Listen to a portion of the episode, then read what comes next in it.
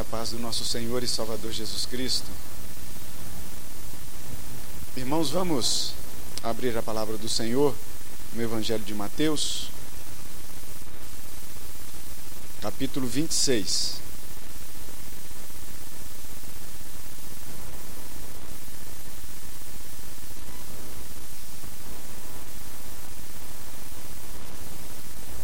Nós vamos ler a partir do versículo de número 47. Evangelho de Mateus, capítulo 26, a partir do versículo de número 47. Vamos colocar de pé mais uma vez, para lermos a palavra do Senhor.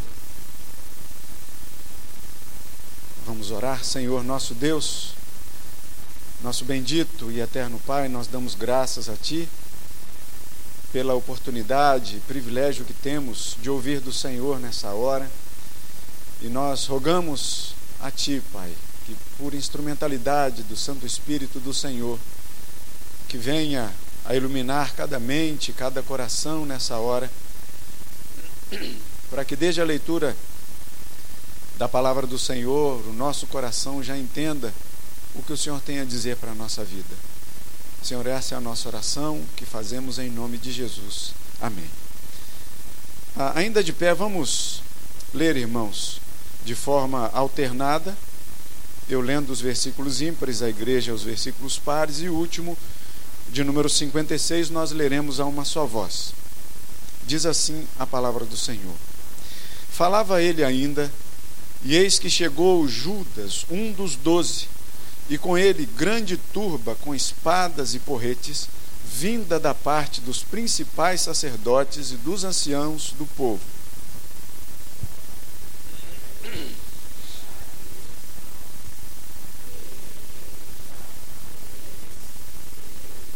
E logo, aproximando-se de Jesus, lhe disse: Salve, mestre, e o beijou.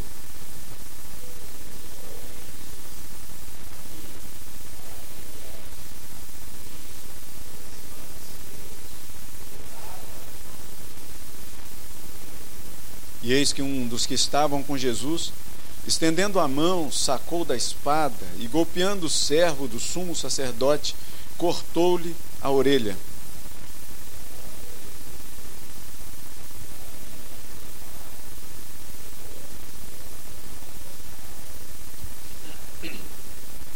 Acaso pensas que não posso rogar a meu Pai e ele me mandaria neste momento mais de 12 legiões de anjos?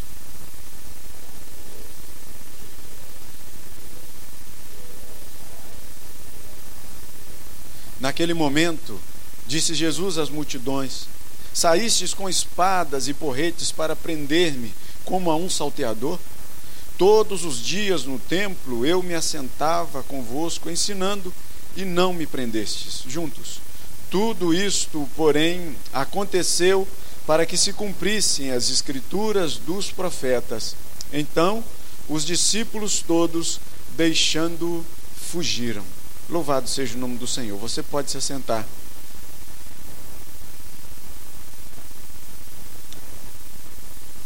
No dia de ontem, eu aprendi uma nova... eu não sei como é que fala. Alguma coisa do WhatsApp. O Tinho, ele me enviou uma mensagem e falou assim: por que você não me respondeu? Eu falei assim: estou esperando os mais importantes responderem. Ô Tinho, como é que era o nome daquele negócio lá do WhatsApp? Lista de transmissão. Aprendi que existe esse negócio de lista de transmissão que eu não sabia que existia.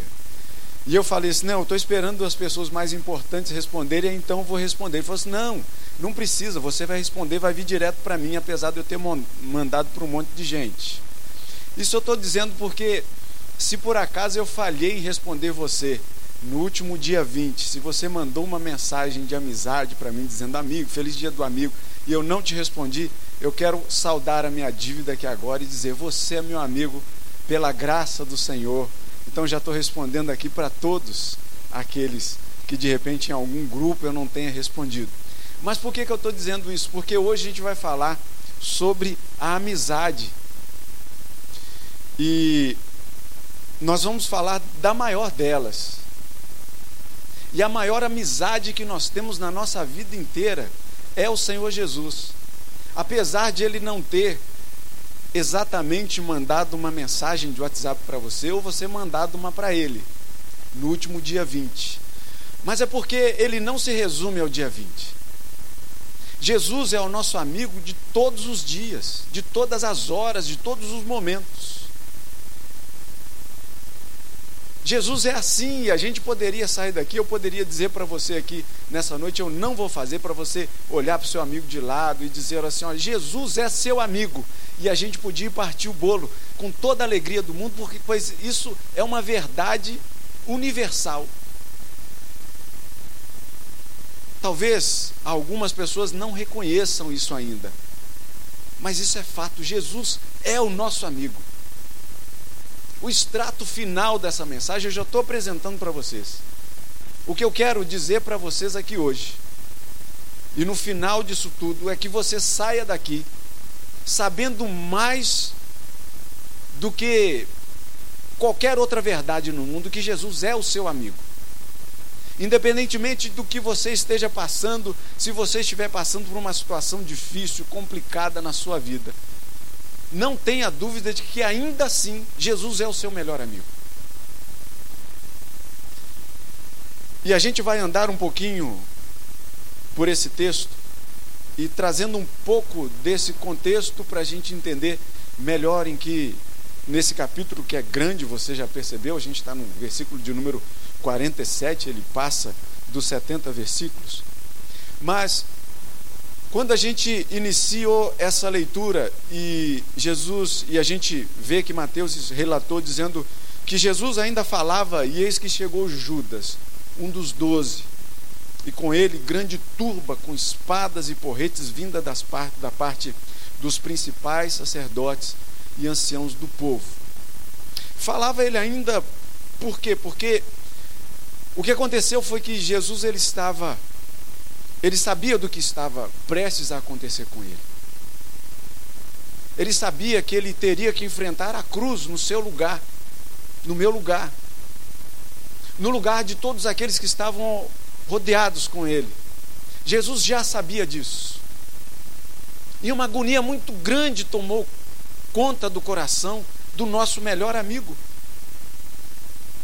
E ele chamou os seus discípulos, e depois ele chamou alguns dos seus discípulos, e deixando eles um pouquinho à parte, disse para eles, olha, vigiem, orem, porque eu vou me retirar um pouco e vou orar. E Jesus foi orar, e Jesus volta por uma, duas vezes, e encontra os seus discípulos dormindo, os seus amigos mais chegados. Jesus os encontra dormindo. E quando Jesus volta pela última vez e os encontra dormindo, pergunta para ele, vocês não conseguem ficar vigiando nem um pouquinho sequer? Se bem que eu acho que a oração de Jesus deve ter demorado muito, porque ele sabia como orar, nós não sabemos como orar. E talvez a conversa dele com o Pai tenha sido muito mais longa do que todas as nossas orações que nós já fizemos até hoje na nossa vida. Mas o fato é que o nosso melhor amigo, ele volta então para os seus discípulos, que ele tinha deixado ali para vigiar, e diz, olha, já não tem mais tempo, o traidor se aproxima. Notem bem, ele diz, o traidor se aproxima. Você pode verificar aí no versículo de número 46, é o versículo anterior da passagem que nós lemos. E ele diz, levantai-vos, vamos, eis que o traidor se aproxima. E aí então Mateus continua registrando que ele ainda falava, e chega Judas. E você percebe como Mateus qualifica Judas? Um dos 12, um dos amigos, daquele grupo que era mais chegado a Jesus. Mateus faz questão de chamar a atenção disso, dizendo que daqueles corações que eram para entender muito mais do que eu e você, da grande amizade que Jesus tem por nós, como nosso melhor amigo. Eles que estavam convivendo com Jesus, comendo com Jesus, andando com Jesus, tocando em Jesus. Mateus faz questão de registrar que Judas, um dos 12, chega com uma grande turba, com espadas e porretes. E eu digo para você que eles não chegaram só com isso. Eles chegaram com espadas, porretes e um beijo. E o que que essas três coisas têm em comum? Você pode de repente separar o beijo e colocar espadas e porrete de um lado e o beijo do outro, mas não esse beijo.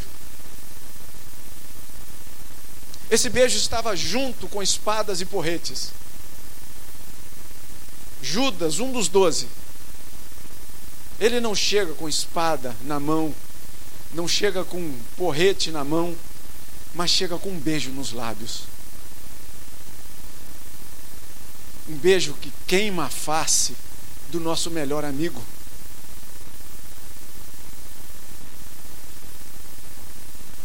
E Mateus ainda registra, chamando Judas de traidor, o que o Senhor Jesus tinha acabado de dizer. E ele diz: ora, o traidor lhes tinha dado este sinal: aquele a quem eu beijar é esse, prendei-o. Versículo 49, logo aproximando-se de Jesus, lhe disse: salve, mestre, e o beijou. E Jesus olha para aquele homem, para um dos 12, Jesus olha para os olhos daquele homem, e ironicamente pergunta para ele: amigo, para que vieste? É uma pergunta irônica, porque Jesus sabia que ele era o traidor. Mas é uma pergunta profunda e que diz para ele: amigo, para que vieste? Jesus evita chamá-lo de traidor à frente de todo mundo. O amigo, ele é assim. Ele não expõe as pessoas. O amigo cuida. O amigo quer bem. Jesus te quer bem. Jesus te quer bem perto dele, para dar um beijo de verdade nele. Um beijo que fala de vida e não de morte. Porque o beijo de Judas foi um beijo de morte.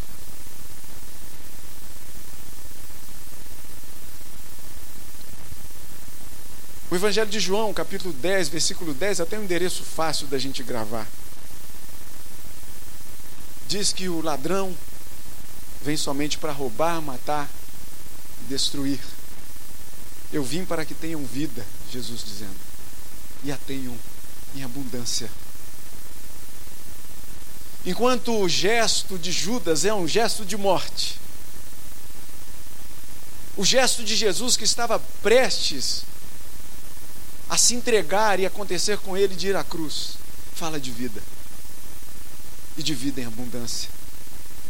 Paulo vai escrever aos Romanos, e numa parte chamando a atenção para a nossa natureza adâmica, ele vai dizer no versículo 15 e no versículo 20 de Romanos 5, vai dizer: porque se pela ofensa de um só morreram muitos, muito mais a graça de Deus e o dom pela graça de um só homem, Jesus Cristo, foram abundantes sobre muitos.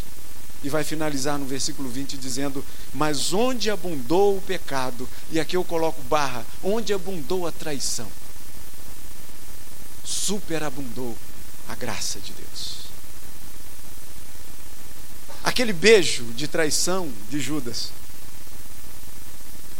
ele não foi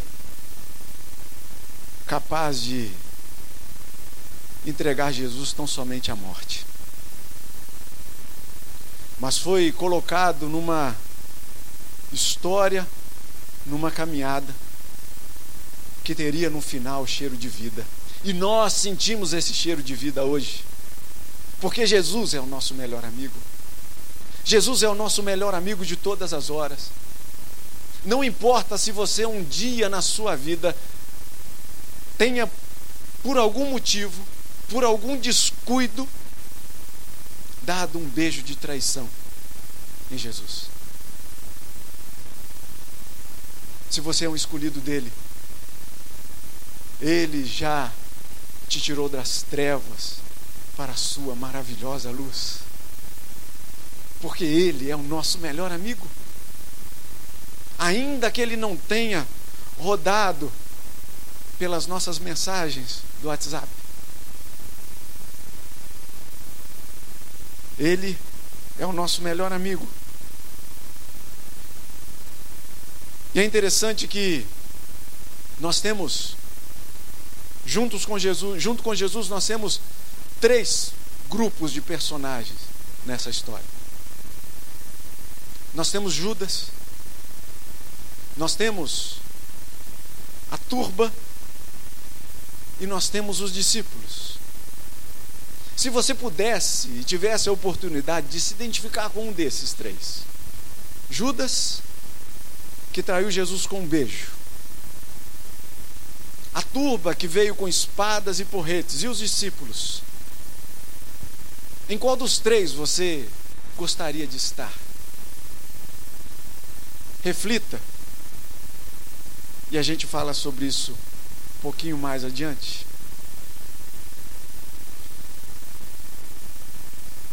Outra coisa interessante também nesse texto é que Mateus não relata isso, assim como Marcos também, ele não relata, só fala do discípulo que cortou a orelha.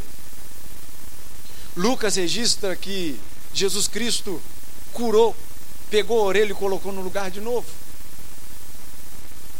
João dá nome a esses personagens, diz que foi Pedro e que o nome do soldado era Malco. E aí você também vê a amizade do Senhor para com seus discípulos, porque imagine que no meio daquela confusão, um dos discípulos, então, mais afoito, corta a orelha de um soldado.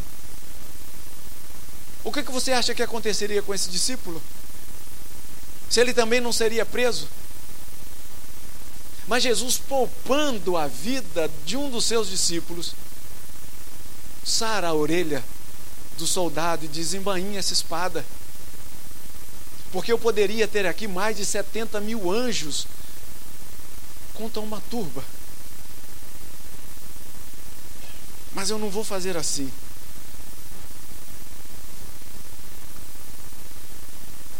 E essa mensagem de hoje, meus irmãos, talvez, pelo menos no meu entendimento, talvez seja a mais curta que eu já tenha pregado aqui nesse púlpito, não sei. O Senhor é quem conduz o púlpito. Mas o fato é que no versículo de número 56, e aí eu convido você a acompanhar comigo: tudo isto, porém, aconteceu para que se cumprissem as escrituras dos profetas. E agora há pouco eu fiz para você uma pergunta. Eram 3 personagens ou grupos ali com o Senhor: Judas, a turba, ou seja, uma multidão ali de um punhado de gente, com espadas e porretes, e os discípulos. E eu perguntei para você, se você pudesse se identificar, ou se você pudesse estar no lugar de um desses, em que lugar você escolheria? Creio que Judas não. Deus nos livre. Eu creio que talvez com a turba não, porque eu não imagino que você quisesse estar com espadas e porretes para prender o Senhor. E abre-se um parêntese aqui que Jesus ainda diz para aqueles: vocês vêm me prender com espadas e porretes, no versículo de número 55, como se fosse um salteador, um ladrão que aproveitasse das oportunidades, que usasse de violência para subtrair coisas das outras pessoas. Pois é assim que os homens que são ladrões fazem. Mas Jesus diz: o tempo todo eu estive com vocês no templo, ensinando vocês, e vocês tiveram a oportunidade de fazer o que vocês quisessem, mas eu não subtraí nada de vocês, eu não agi como malfeitor na vida de vocês, e hoje vocês saem com espadas e porretes. Então eu imagino que você não ia querer estar na pele de um desses da turba, queria? E talvez você tivesse pensado assim: eu queria estar no grupo dos discípulos. E o final desse texto vai dizer que então os discípulos todos, deixando-o, fugiram. Deixaram Jesus na mão. O melhor amigo deles. Todos fugiram. Fugiram de várias situações. Pedro, inclusive, há pouco tempo tinha dito que se fosse preciso ir à morte, ele iria com Jesus. Mas todos fugiram. Deixaram deitar a mão em Jesus.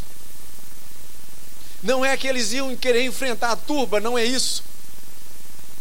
Mas o verdadeiro amigo teria ido com Jesus preso. E ninguém foi capaz de fazer isso. E por muito menos, muitas vezes nós também deixamos Jesus na mão quando fazemos aquilo que não agrada o coração de Deus. Aqueles discípulos que talvez você tivesse pensado de início que queria se identificar com eles, todos, a palavra diz, todos eles, fugindo, o deixaram. Eles fugiram da prisão, da tortura e da cruz, foram para outra direção.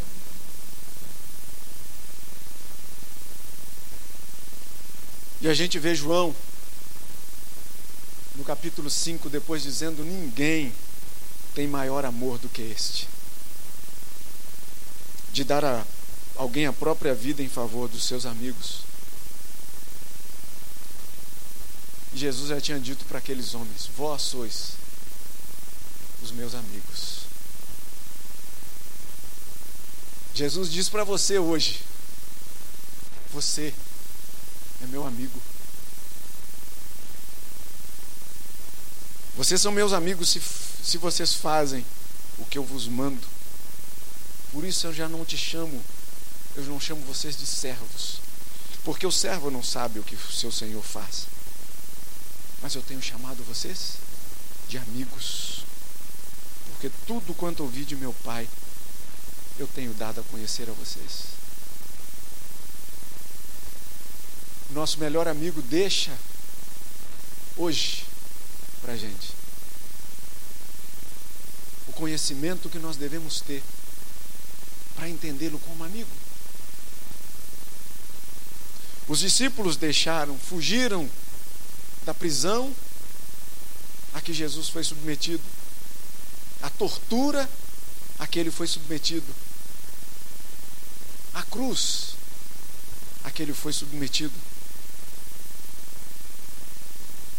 Agora veja só se não é mais uma ironia de Deus, quando ele olha para a gente e diz assim: olha, você quer ser meu discípulo? Você quer ser meu amigo? Tome a sua cruz e siga-me. Aquela cruz que um dia nós fugimos dela. Aquela cruz que um dia os discípulos fugiram dela e deixaram o Senhor Jesus na mão.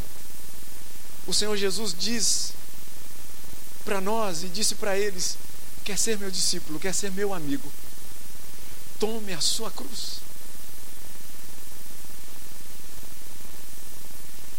Meus irmãos, ironia é saber que da cruz que os discípulos do Senhor, que nós fugimos um dia, se nós verdadeiramente já encontramos a salvação em Cristo Jesus, sabe em que direção nós temos que caminhar? É na direção da cruz. Um dia que nós fugimos dela, nós hoje somos atraídos pela cruz, porque nela o nosso melhor amigo foi preso. Nela o nosso melhor amigo, depois de ter sido torturado, perdeu a vida por nós. Nela o nosso melhor amigo chama você hoje para caminhar em direção a ela, mesmo que ela esteja vazia, mesmo que ela esteja só suja de sangue. Saiba que foi o sangue mais precioso de toda a história. Saiba que não foi um sangue de nenhum mártir, mas foi o sangue do nosso Salvador, do nosso melhor amigo. Por isso hoje, se você realmente considera o Senhor Jesus como seu amigo, ande na direção da cruz e não olhe para trás. Mesmo que para a direção da cruz você esteja derramando lágrimas por sofrimentos, por perseguições,